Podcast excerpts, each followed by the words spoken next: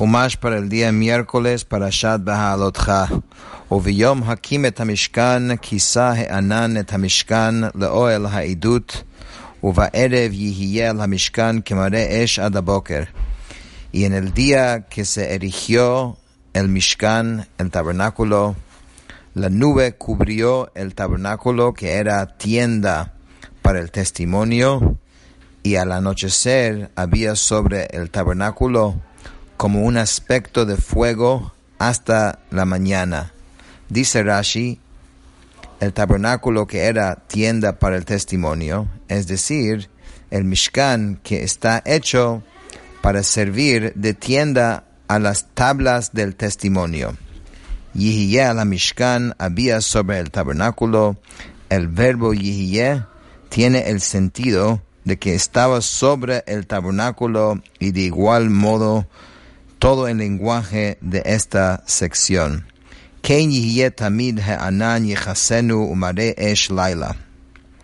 Así sucedía siempre, la nube lo cubría y en la noche había como un aspecto de fuego. ha'anan me'al ha'oel, Israel, y conforme se retiraba la nube de encima de la tienda de la cita, después de eso emprendían el viaje los hijos de Israel.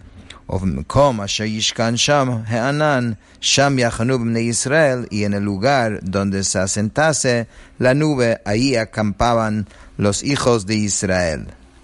Dice Rashi, el verbo he'alot debe ser entendido tal como lo traduce el Targum en el sentido de istalkut, que es como partida, alejamiento. Y de igual modo debe ser entendido en la frase Venale Ha'anan.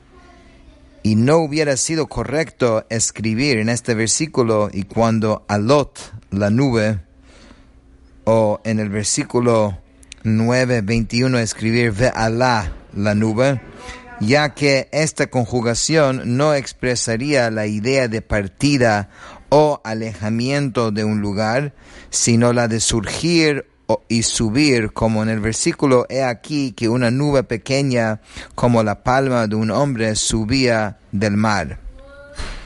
Este versículo básicamente nos explica cómo el pueblo sabía cuándo viajar y cómo sabían dónde acampar. Literalmente esto fue dirigido por Hashem.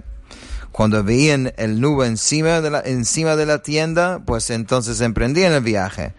Y cuando se asentaba el nube, entonces sabía que había que acampar ahí. Pues al pi Hashem Yiseu Bnei Israel al pi Hashem Yachanu Kol Yimei Asher Yishkon Ha'anan al Mishkan Yachanu. Por mandato del Eterno viajaban los hijos de Israel y por mandato del Eterno acampaban todos los días que la nube residiera sobre el tabernáculo. Ellos acampaban. Dice Rashi, por mandato eterno viajaban. En la Braita que describe la fabricación del tabernáculo, aprendimos lo siguiente.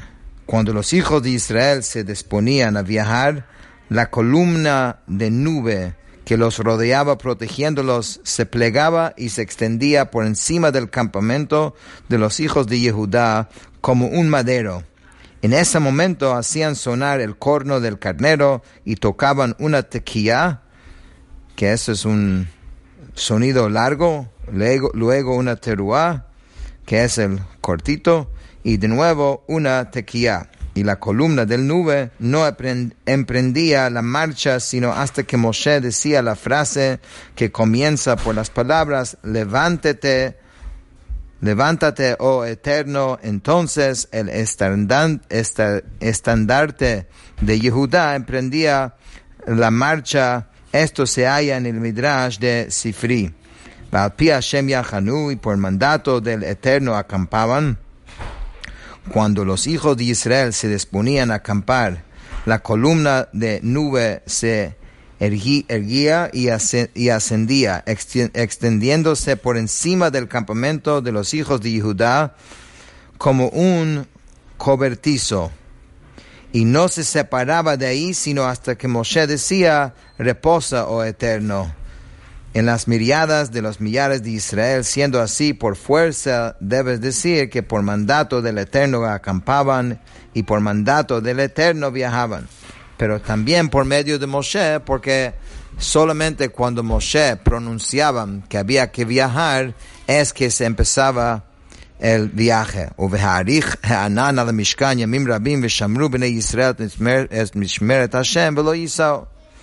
Y cuando la nube se demoraba sobre el tabernáculo muchos días, entonces los hijos de Israel guardaban el encargo del Eterno y no viajaban.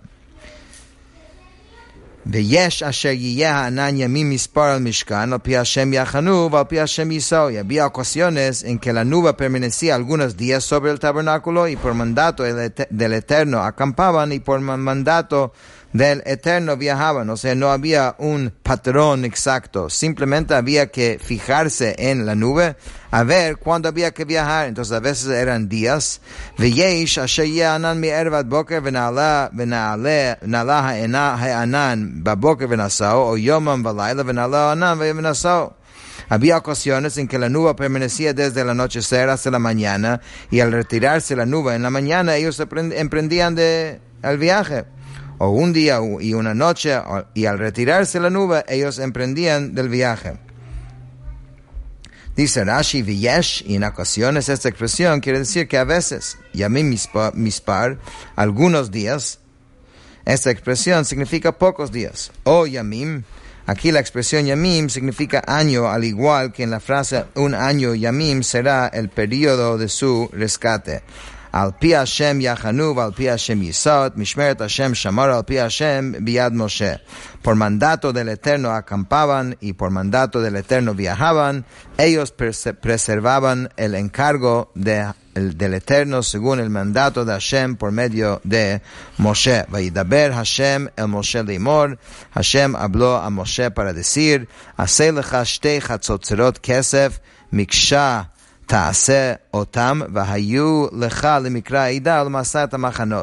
Haz para ti dos trompetas de plata batidas las harás y te servirán para la convocación de la asamblea y para el viaje de los campamentos.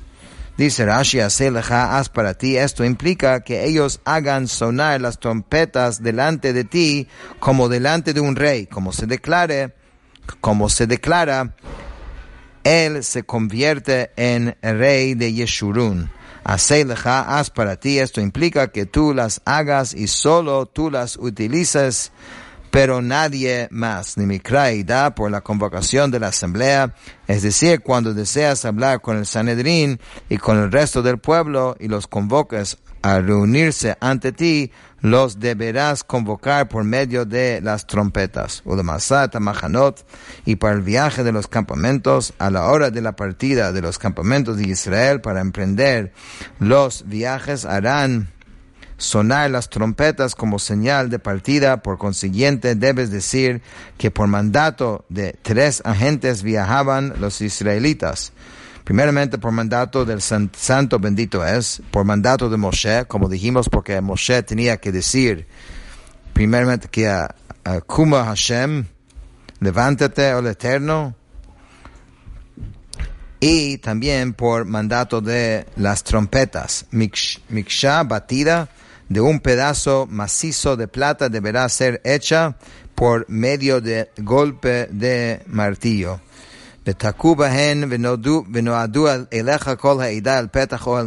Cuando las hagan sonar, se reunirá ante ti toda la asamblea a la entrada de la tienda de la cita, dice Rashi, cuando las hagan sonar, es decir, a las dos trompetas, eso será la señal de convocación de toda la asamblea, como se declara aquí mismo, y se reunirá ante ti toda la asamblea a la entrada de la tienda de la cita.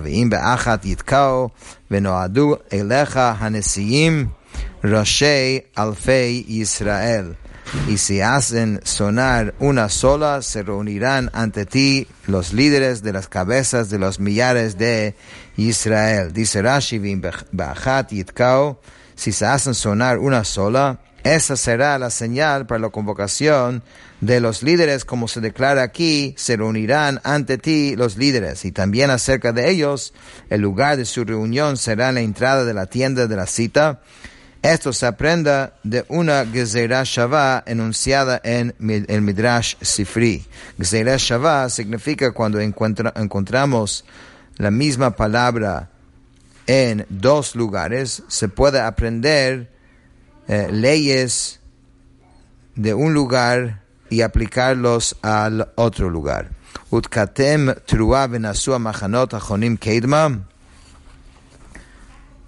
Cuando toquen un sonido corto, emprenderán, emprenderán el viaje los campamentos que, acampan, que acampan al este Dice Rashi Katem Trua, cuando tocan un sonido corto, la señal de partida por los campamentos era un sonido prolongado Tequia, seguido por un sonido corto Teruá, y de nuevo un sonido prolongado, así es interpretado en el Midrash Sefri, Sefri, aparte de los pasajes que a primera vista son redundantes. Utkatem Trua Shenit, Venasua Machanot Achonim Teimana, cuando tocan un segundo sonido corto, emprenderán el, en el viaje a los campamentos que acampan al sur. Sonidos cortos harán sonar para sus viajes. Y al reunirse la congregación tocarán un sonido prolongado, pero no tocarán un sonido corto. Dice Rashi, al reunirse la congregación, Puesto que anteriormente la Torah había enunciado respecto a las trompetas, que había dicho? Dijo, y te servirán para la convocación de la asamblea y para el viaje de los campamentos. Entonces, de la justa posición de esos dos propósitos, se puede inferir lo siguiente así como para la convocación de la asamblea se tocaba un sonido prolongado, tkia, por medio de dos kohanim y con las dos trompetas, como dijimos cuando se las hagan sonar. Así también en el caso del viaje de los campamentos se tocaban las dos trompetas. Siendo así, se podría haber pensado que así como en el caso del viaje de los campamentos se tocaba, se, tocaba un sonido prolongado, seguido de un sonido corto y finalmente un sonido prolongado, y así también respecto a la convocación de la asamblea, había que tocar un sonido prolongado seguido de un sonido corto y de nuevo un sonido prolongado pero de ello resultaría que no habría ninguna diferencia entre los toques de trompeta de la convocación de la asamblea y de los viajes.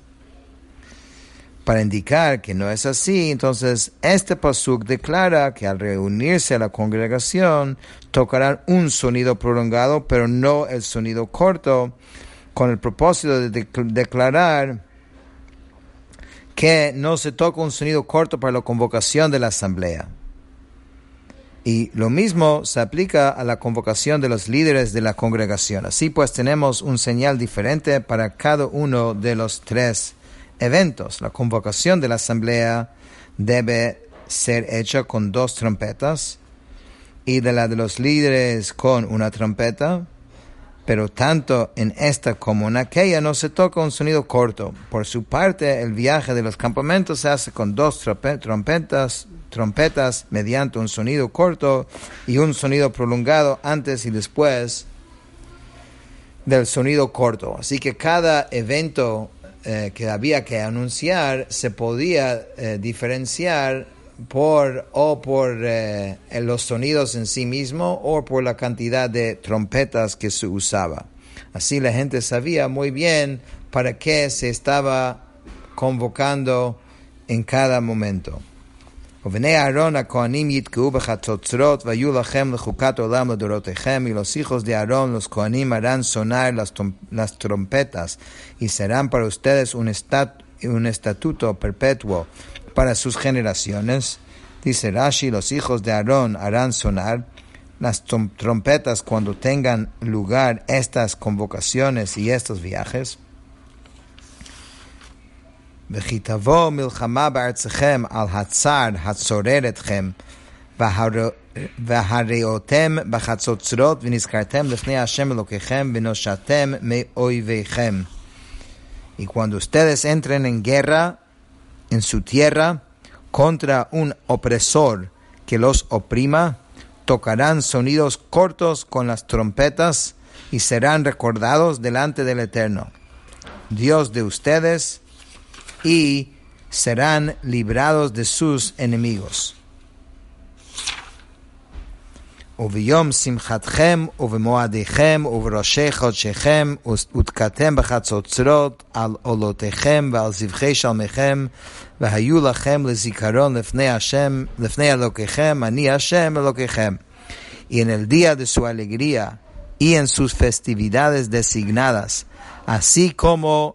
en sus novilunios, harán sonar las trompetas sobre sus ofrendas de ascensión y sobre las inmolaciones de sus ofrendas de paz, y serán una remembranza para ustedes delante de su Dios. Yo soy el, Dios, el eterno Dios de ustedes. Dice Rashi sobre sus ofrendas de ascensión. Este versículo habla de una ofrenda de ascensión comunitaria Ani Hashem Elokehem, yo soy el eterno Dios de ustedes. De aquí hemos aprendido que en los rezos de Rosh Hashanah se recitan Malchuyot, Zichronot y Shofarot, ya que en este versículo se enuncian las siguientes expresiones, harán sonar. Esto alude a Shofarot como remembranza. Esto alude a Zichronot. Yo soy el eterno su Dios. Esto alude a Malchuyot, etc., como efectivamente es nuestro resto de Musaf en Rosh Hashanah, tenemos estos tres componentes de Malchuyot, Shofrot, Malchuyot, Zichronot y Shofrot. Y con esto terminamos el Humash de hoy.